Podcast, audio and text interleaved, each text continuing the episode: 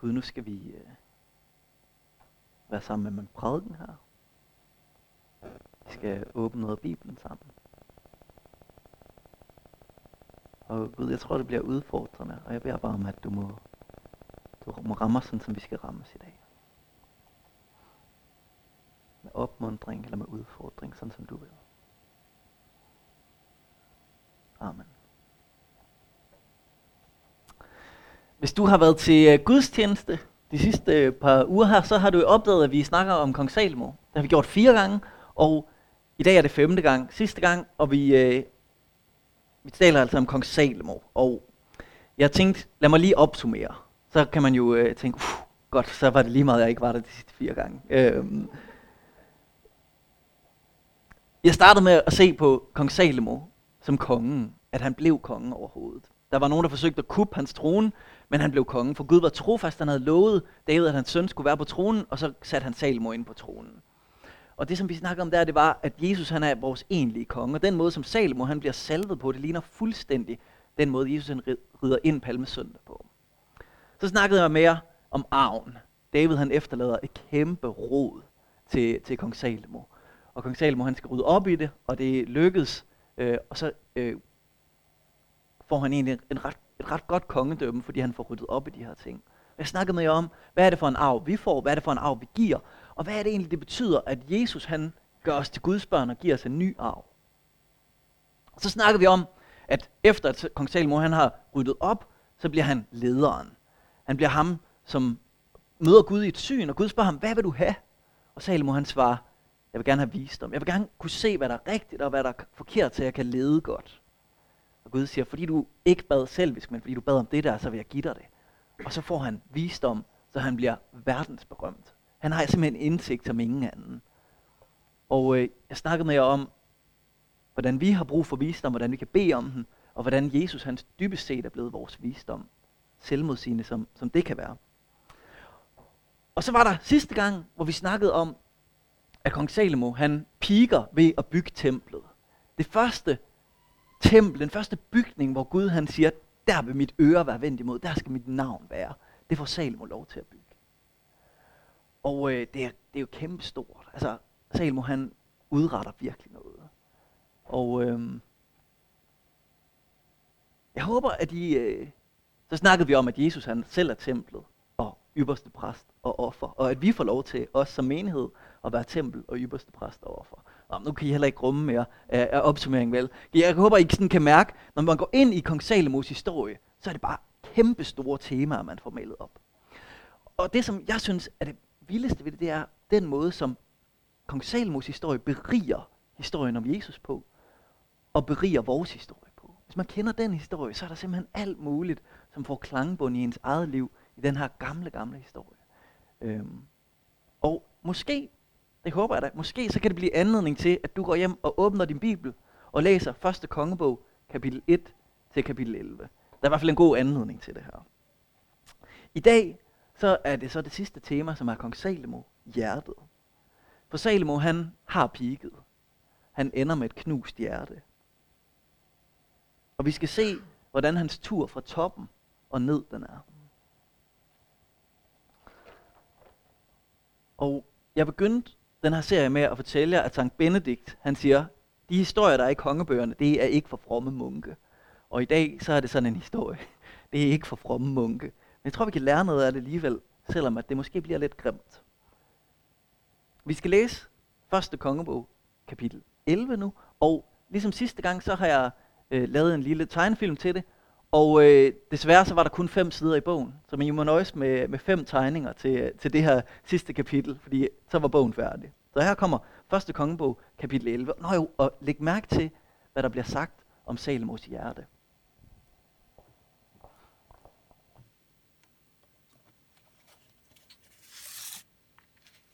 Kong Salomo, hjertet. Første kongebog, kapitel 11.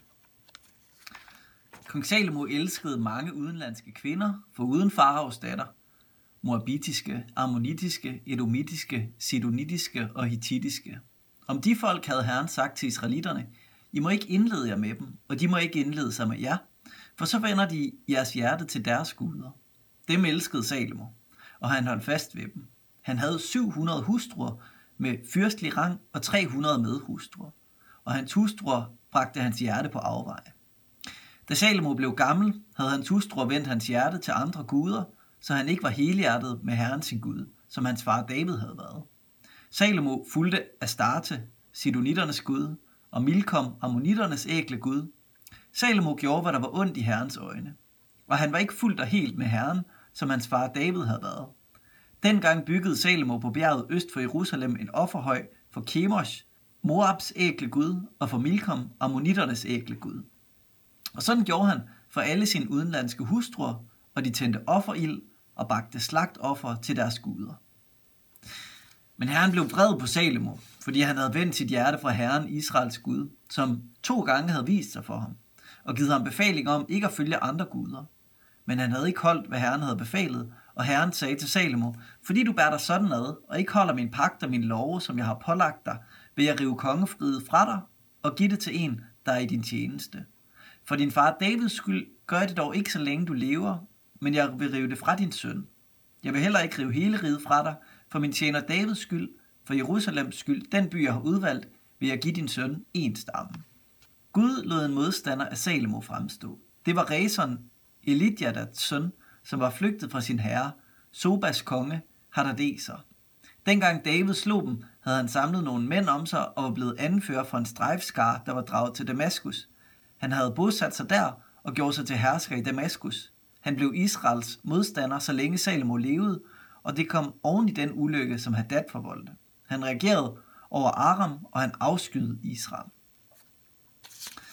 Jeroboam var søn af Nebat, en Eframit fra Serevada. Hans mor hed Serua og var enke. Han var i Salomos tjeneste, men gjorde oprør mod kongen. Sådan gik det til, at han gjorde oprør mod kongen. Salomo byggede Milo og lukkede brudet i muren i sin far Davids by. Nu var Jeroboam en dygtig mand. Da Salomo så, hvordan den unge mand arbejdede, satte han ham over bærerne fra Josefs hus. En gang, da Jeroboam drog fra Jerusalem, mødte han på vejen profeten Akaja fra Silo. Han var klædt i en ny kappe, og de var alene derude. Da greb Akaja fat i den nye kappe, han havde på, rev den i 12 stykker og sagde til Jeroboam, tag 10 stykker, for dette siger Herren Israels Gud. Jeg river kongeriget fra Salomo og giver dig 10 stammer. Den ene stamme skal han beholde for min tjener Davids skyld og for Jerusalems skyld. Den by har jeg udvalgt blandt alle Israels stammer. Sådan vil jeg gøre, fordi de svigtede mig og tilbad at starte Sidonitternes Gud, Kemos, Moabs Gud og Milkon, Ammonitternes Gud, og fordi de ikke vandrede af mine veje og ikke gjorde, hvad der var ret i mine øjne, og ikke holdt mine love og retsregler, som hans far David gjorde. Men jeg vil ikke tage hele kongedømmet fra ham. Jeg vil lade ham være fyrste, så længe han lever for min tjener Davids skyld, ham som jeg udvalgte, fordi han holdt mine befalinger og love. Men jeg vil tage kongeriget fra hans søn og give, det, give dig de ti stammer. Jeg vil give hans søn en stamme, for min tjener David altid skal have en lampe for mit ansigt i Jerusalem, den by, jeg har udvalgt til at sætte min navn på. Dig udtager jeg. Du skal herske over alt, hvad du har lyst til, og du skal være konge over Israel. Hvis du adlyder alt, hvad jeg befaler dig, og vandrer af mine veje, og gør, hvad der er ret i mine øjne, og holder mine lov og befalinger, sådan som min tjener David gjorde, så vil jeg være med dig, og jeg vil bygge dig et hus, der står fast, som det jeg byggede for David, og jeg vil give dig Israel. Men Davids slægt vil jeg ydmyge på grund af dette, dog ikke for evigt. Salomo søgte en lejlighed til at slå Jeroboam ihjel, men Jeroboam flygtede til Ægypten, til Ægyptens konge Shishak, og han blev i Ægypten til Salomos død.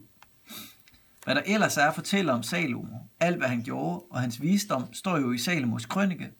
Salomo regerede 40 år i Jerusalem over hele Israel. Salomo lagde sig til hvile hos sine fædre og blev begravet i sin far Davids by, og hans søn Rehabeam blev konge efter ham.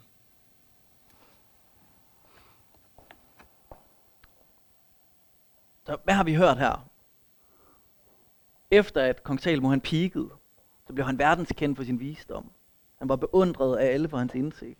Han byggede et hus for Gud. Han byggede et kæmpe palads for hele hans, øh, hans stab og hans koner. Han fik børn, som kunne efterfølge ham på tronen. Og hvad sker der så? Så begynder han at kede sig.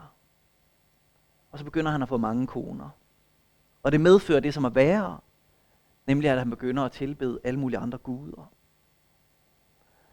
Og så bliver Gud vred. Og så begynder der at rejse sig forskellige modstandere imod Salomo. Og han ender med at få en profeti om, at han skal miste langt det meste af riget. Gud er trofast. Han har lovet, at David skal sidde på tronen i Jerusalem, så Salomos efterkommer får lov til at have tronen i Jerusalem og en stamme mere. Men de ti andre stammer, de ryger. Så hvis vi læser videre efter det her kapitel, så kan man se, lige efter Salomos død, så mister hans slægt bare det meste af riget. Og hvad er der sket med Salomo? Men for mig at se, så handler det her om astronautsyndrom. Astronautsyndrom, det kalder man det, at der, der er mange astronauter, som når de kommer tilbage på jorden, så ryger de fuldstændig ned på samfundets bund. Buzz Aldrin, han var en af de første mennesker, der var på månen. Og øh, i årtiet efter, at han havde lavet den længste rumvandring overhovedet, der Øh, forliste han to ægteskaber, og han drak en vanvittig mængde af scotch whisky. Mange uger så gik han kun uden for døren, når han skulle hente mere whisky. Og i et interview, et interview med The Telegraph, så siger han sådan her, I'd been to the moon, I'd traveled around, but what would I do next? So I felt discouraged, disappointed, and like I wasn't part of the world I came back to. Der er mange astronauter, som ender som alkoholiker eller stofmisbruger, For hvor skal man gå hen, når man har været på månen? Hvorfor et bjerg skal man bestige, når man har været i det ydre rum? Astronautsyndrom, det er sådan det, det ultimative højt at flyve, dybt at falde. Og jeg tror, at Salomo han havde astronautsyndrom. Der var ikke nogen visere. Der var ikke mere at bygge, og der var ikke mere at komme efter. Det er sandsynligvis kong Salomo, der har skrevet prædikernes bog. Og jeg ved ikke, om I har læst den, men prædikernes bog, det er sådan en bog, der er fyldt med visdom og mismod. Hvor han har drukket dybt af alle de brønde, der er at drikke af, og han finder bare ud af, at der er tomhed på bunden af dem alle sammen. Tomhed, alt er tomhed, endeløs tomhed. Han har forsøgt sig med de her, alle de her kvinder, som der står om, med rigdom, med berømmelse, med succes, med anerkendelse, med alt muligt. Men der er ikke noget, der kan stille hans hjerte tilfreds. Så Salomo, han ender med astronautsyndrom. Han har været helt oppe at ringe, og så ender han helt på bunden. Han drømte om et stort eftermæle, men det fik han ikke. Og det vildeste ved det, det er jo, at Salomo, han, han vidste det jo godt. Han var vis, han var visere end nogen anden. Og alligevel så endte han på bunden. For det at leve med et menneskehjerte, det handler ikke om at have adgang til en eller anden hemmelig viden. Det er ikke nok at have al viden eller have al visdom i verden, hvis man alligevel har et menneskehjerte. Og når vi taler om hjertet her, når, når, når der står om hjertet i Bibelen, i det hebraiske, så betyder det hele det indre liv. Altså både følelserne og tankerne, rationalet og viljen. Og vi har jo alle sammen et hjerte, der slår i os. Vi har alle sammen en indre virkelighed med følelser og tanker og vilje. Og en vigtig del af ens liv, det handler jo om at lære at styre sit indre. I, I moderne sprog, så taler vi om det her med at være grounded, og være centreret, og være balanceret. De tidlige munke, ørkenfædrene, de talte i stedet for om at have et rent hjerte. Det var deres sprog for det. Det var deres måde at beskrive det at leve i balance, det var at have et rent hjerte. Og det knytter sig jo op på de her bibelske metaforer, om hvordan er det, jeg lever som menneske, hvordan er det, jeg lever med mit hjerte. Det handler om at navigere i den her verden. Det handler om at finde vejen til lykke. Det handler om at, at finde vej i sit liv. Hvordan lever jeg med mit hjerte? Hvordan lever jeg med et rent hjerte? Hvordan lever jeg med et sundt indre? Salomo han var blevet advaret. Han vidste godt, at, øh, at Gud han havde sagt, du skal ikke gifte dig med fremmede kvinder, fordi hvis du gør det, så ender du med at tilbede deres guder. Og alligevel, så var det lige præcis det, han gjorde. Og det var lige præcis det, han oplevede. Og David, han havde sagt det til ham, det kan I måske huske, hen i kapitel 2, ved hans afskedstale, så siger han alt det her råd med, at han skal rydde op, men han siger jo også, vogt din skridt. Pas på, hvor du går hen.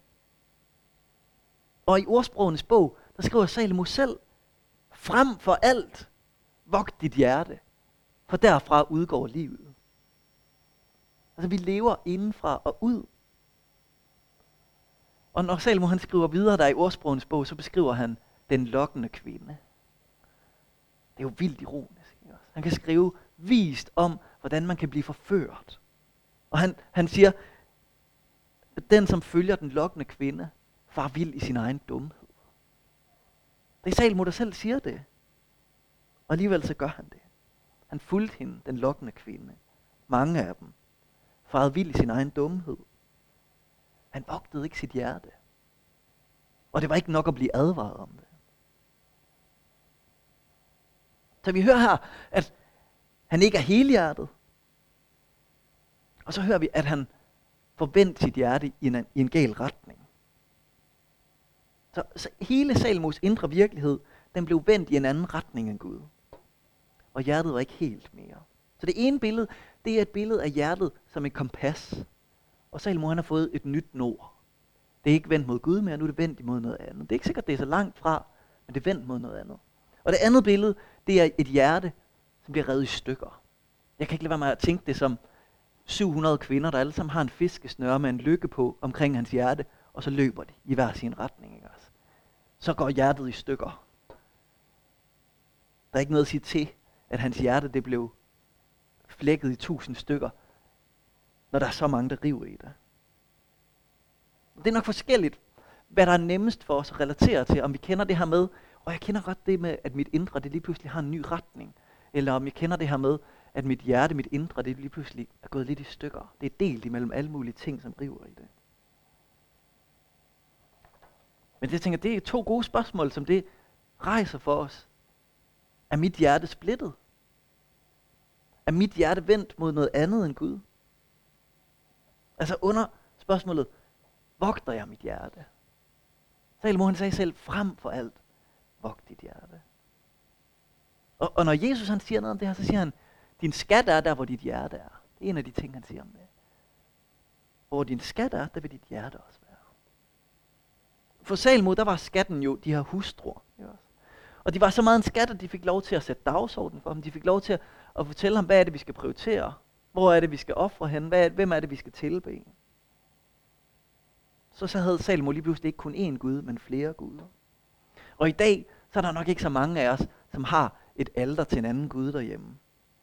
Man kan vide, om vi ikke nogle gange alligevel kommer til at samle os skatte, som får vores hjerte på afvej. Det spørgsmål, det skal jeg ikke selv sidde ret længe med, for jeg godt kan mærke, åh, der er nogle ting, der rykker i mig. Jeg vil for eksempel gerne se ud, som om jeg lykkes som præst. Så når der er noget, der udfordrer det, så kan jeg blive sur og utålmodig. Lige pludselig, når der er noget, der truer det, som er min skat, så kan jeg fare helt op i det røde felt, hvor jeg tænker, hvad er det, der sker med mig her? For der, hvor din skat er, der vil dit hjerte også være. Og sådan er det nok for de fleste af os. Hvis vi er ærlige over for os selv, så kender vi godt det. At der er noget, når det bliver udfordret, så kommer vi helt op og ringen.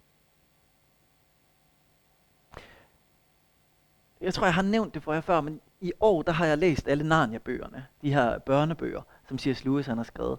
Og jeg er helt vild med dem. Der er alle mulige gode historier. Der er en historie i, i øh, morgenvandren, som, jeg, som jeg tror kan hjælpe os her. Børnene, de er på en opdagelsesrejse. De er ude på et skib. Og så kommer de til en ø. Og ham, der hedder Justas, han, øh, han går, han går øh, i land på øen. Og øh, så begynder han at udforske øen. Og jeg tror nok, han er blevet sur på de andre, så han forvilder sig væk fra dem. Og så løber han rundt på øen helt alene. Og han bliver tørstig, og han bliver sulten, så han, han leder efter, hvad er det, hvor er det, jeg skal gå hen? Og så kommer han hen til en grotte, hvor der er en sø. Og, og da han så kommer der hen, nærmere til det, så finder han ud af, at oh, der ligger noget, som er virkelig ulækkert dernede. En stor, ulækker blob. Og så kommer han nærmere, og så finder han ud af, at det er en død drage, der ligger der. Ligger en død drage nede ved søen. Men han tager mod til sig, og så går han ind i grotten, fordi han er jo træt, og han tænker, det kan være, jeg kan sove derinde. Og da han så kommer ind i grotten, så finder han ud af, hvorfor dragen har været der. For derinde, der ligger der en kæmpe skat. Dragen har passet på en kæmpe skat, som den har sammen. Og udmattet som han er, så lægger han sig til at sove om på skatten. Og da han så vågner om morgenen, så kan han ikke kende sig selv, og han, føl- han det føles underligt. Så går han ned til søen, til vandet, og kigger sig ned i spejlbilledet. Og så er han blevet til dragen selv. For den, som sover på dragens skat, bliver selv til dragen. Og så går historien videre. Den, den fortæller om hans smertefulde proces, hvor han bliver nødt til at finde ud af, hvordan er det, jeg bliver et menneske igen. Og, og hans redning bliver, at han møder Aslan, som, øh, som river et dragskinnet af ham. Altså skær ham i stykker, for at han kan genopstå som menneske ud af den døde drage selv. Salomo, han har sovet på dragens skat. Han har ikke vogtet sin skridt. Han har ikke vogtet sit indre. Og i stedet for, så har han fået astronautsyndrom. Og han har ikke bremset på vejen ned. Det har bare været crash and burn for ham. Og Gud, som kender vores hjerter, han bliver vred på Salomo. Ikke bare over det, han har gjort, men over at hans hjerte er vendt væk fra Gud. Og Gud han straffer det. Gud han har lovet David, at der altid skal sidde en på hans trone af hans efterfølger, så det holder han. Men han straffer Salomo ved at lade langt det meste af riget forsvinde for ham. Hans efterkommer kommer ikke til at være konge, ligesom han har været konge. Så der ser vi Gud som en dommer, som en konge. Men når vi tænker på hjertet i dag, så er det måske ikke det, som i virkeligheden er det dominerende billede her. Gud er ikke alene dommer. Gud er en elsker. Han er en jaloux elsker. Det, som gør, at han handler sådan her over for Salmo, det er, at han elsker Salmo så meget, at han ikke vil dele hans hjerte med nogen anden. Guds kærlighed, den er fuldstændig helhjertet over for Salmo. Det gør så ondt på ham at se ham vende hans hjerte væk til noget andet. At han skal dele hans hjerte med en anden. I mit korte liv, så har jeg set nok af mine venner inde i sådan et forhold, hvor den ene er forelsket i den anden, og den anden er ved at undersøge markedet, hvad der ellers er, til at vide, den smerte, den er reel. Det er frygteligt at se et menneske, som elsker en anden, og den anden vender sig bare væk. Og sådan er Gud. Han står med så dyb en kærlighed over for Salomo. Og det gør ondt på ham, når han ser Salomo, han afviger. Han deler sit hjerte til alt muligt andet. Og fordi Gud, han er sådan en Gud, fordi han både er dommer og konge, men mere end det, er en elsker, er en kærlig Gud, er en Gud, som bare længes efter at være sammen med os. Så er det jo godt at stille sig selv det spørgsmål, hvordan lever jeg med mit hjerte? Jeg tror kun, der er et sted, hvor mit hjerte det kan finde ro. Der er kun én sikker havn for mit hjerte. Der er kun én klippe, som jeg kan bygge mit liv på. Der er kun én ting, som kan holde i det her liv. Og jeg tror, at det er Jesus. Hvis du vil lære at leve med et menneskehjerte, så bliver du nødt til at lade dit hjerte hvile på den skat, Jesus er. Alt andet, det vil gøre dig til en drage. Og hvis du er med på den, at Jesus han er det eneste, som kan gøre et brudt hjerte helt, så kan det jo være værd at spørge, hvordan stemmer det overens med mit hjerte lige nu? Gud er en elsker, som står og venter på, at du giver dit hjerte til ham. Ligesom han har givet sit hjerte til dig. Men hvis ikke du vogter dit hjerte, så kan du let få et splittet hjerte, eller et hjerte, som er vendt imod noget andet. Og når jeg tænker på Salomos historie her, så kan jeg ikke lade være med at spørge, kan vide, om der er nogen her, som har fået astronautsyndrom. Som har opnået store ting, men som efterfølgende ikke har vogtet sit hjerte. Noget af det, som jeg ofte hører i den her menighed, det er, det har jeg prøvet før. Når vi taler om at se folk blive helbredt, se mirakler, så siger folk, det har jeg prøvet før. Eller når vi taler om at se folk komme til tro, så siger folk, det har jeg prøvet før. Tidligere i mit liv, der så jeg det. Eller når vi taler om at lave nye fællesskaber, så siger folk, det har jeg prøvet før. I har oplevet store ting. Der er faktisk nogle af jer, som åndeligt set har været på månen. Og hvor skal man så gå hen bagefter? Man kan godt få fornemmelsen af, at nogle af jer, I tænker, jeg har peaked åndeligt. Og hvis det er en grundfornemmelse, så må I vogte jeres hjerte.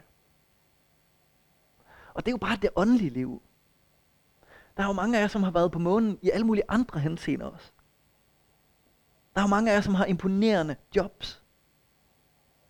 Der er mange af jer, som har lavet imponerende arbejde i NGO'er. Der er mange af jer, som har haft imponerende oplevelser i livet. Set noget af verden.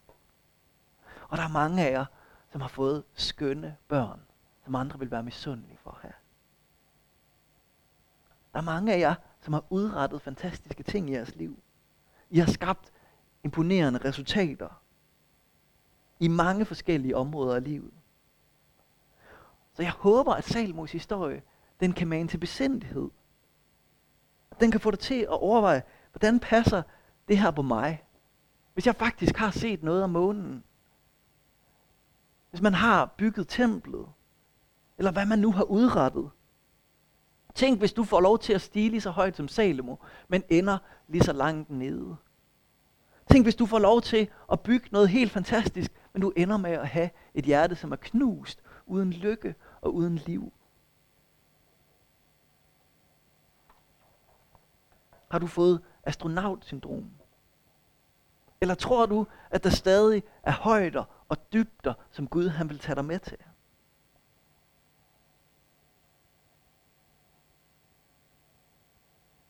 Evangeliet til alle os, som er i fare for at få astronautsyndrom. Som er godt og grundigt på vej ned. Som måske har haft et fantastisk job, set store ting, har virkelig skønne børn. Hvad der nu er månen for os.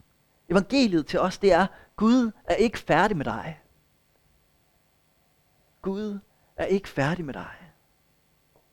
Hvis du er en af dem, som tror, at dit liv det har peaked, så skal du bare vide, at Gud er ikke færdig med dig. Han vil have dit hjerte. Og Paulus han siger, at Gud han har lagt gode gerninger til rette for dig at vandre i. Han siger, at alt virker sammen til gode for dem, som elsker Gud. Jeg, jeg hørte en fortælle om amerikansk fodbold, at når man er bagud i amerikansk fodbold, og man hotler, man står der, man er bagud, de andre de fører, og man hotler, man er sammen med de andre, og så kigger man op på quarterbacken. Og så kan man se i quarterbackens øjne, om man har tabt, eller om der stadig er ild i øjnene. Og evangeliet til os, det er, at uanset hvor langt bagud vi synes, vi er kommet, så er Jesus vores quarterback, og han har altid ild i øjnene. Gud han sendte Jesus til jorden for at løskøbe os for alt det, som binder os. Det har han gjort, og han kæmper for dig, og han har kæmpet for dig. Da Jesus han var på korset, så noget af det sidste, der skete, det var, at han fik gennemboret sit hjerte. Det var sådan, at du kunne se, at Gud han elskede dig nok til at give det hele for dig. Han gav hele sit hjerte. Han lod ikke noget tilbage. Gud han er ikke færdig med dig. Selvom du måske tror, du har peaked, så har der bare grund til at vogte dit hjerte, fordi Guds rejse med dig, den er ikke færdig. Den er først færdig, når Gud han siger det. Og Gud han har et eventyr, som er begyndt, men som ikke er slut. Og Jesus han siger, jeg er det levende vand. Han er en kilde, som bliver ved med at rende, og han vil skabe en kilde i dig, som kan blive ved med at rende med levende vand. Gud han er ikke færdig med dig. Gud han er ikke færdig med at bruge dig, og Gud han er ikke færdig med at bare være sammen med dig.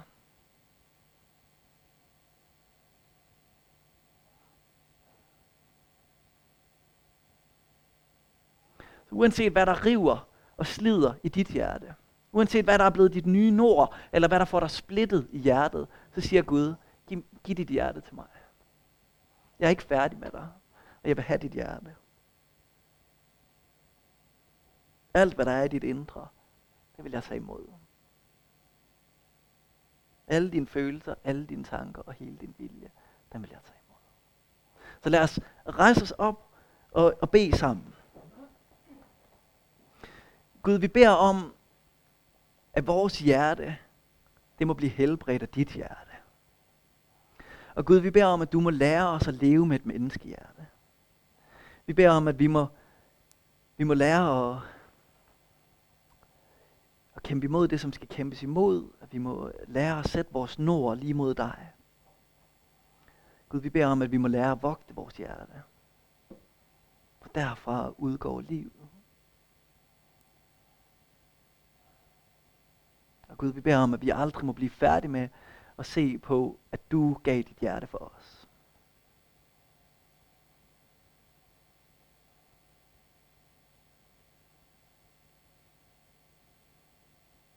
Og for dem af jer, som bare har brug for at, at sige, at det er meget personligt nu, så lad os bare bede, Gud, jeg giver dig mit hjerte. Og det kan du bare gøre i dit hjerte. Hvis det, hvis det er dig, så bare stille for dig selv. Gud, jeg giver dig mit hjerte. Gud, jeg giver dig mit hjerte.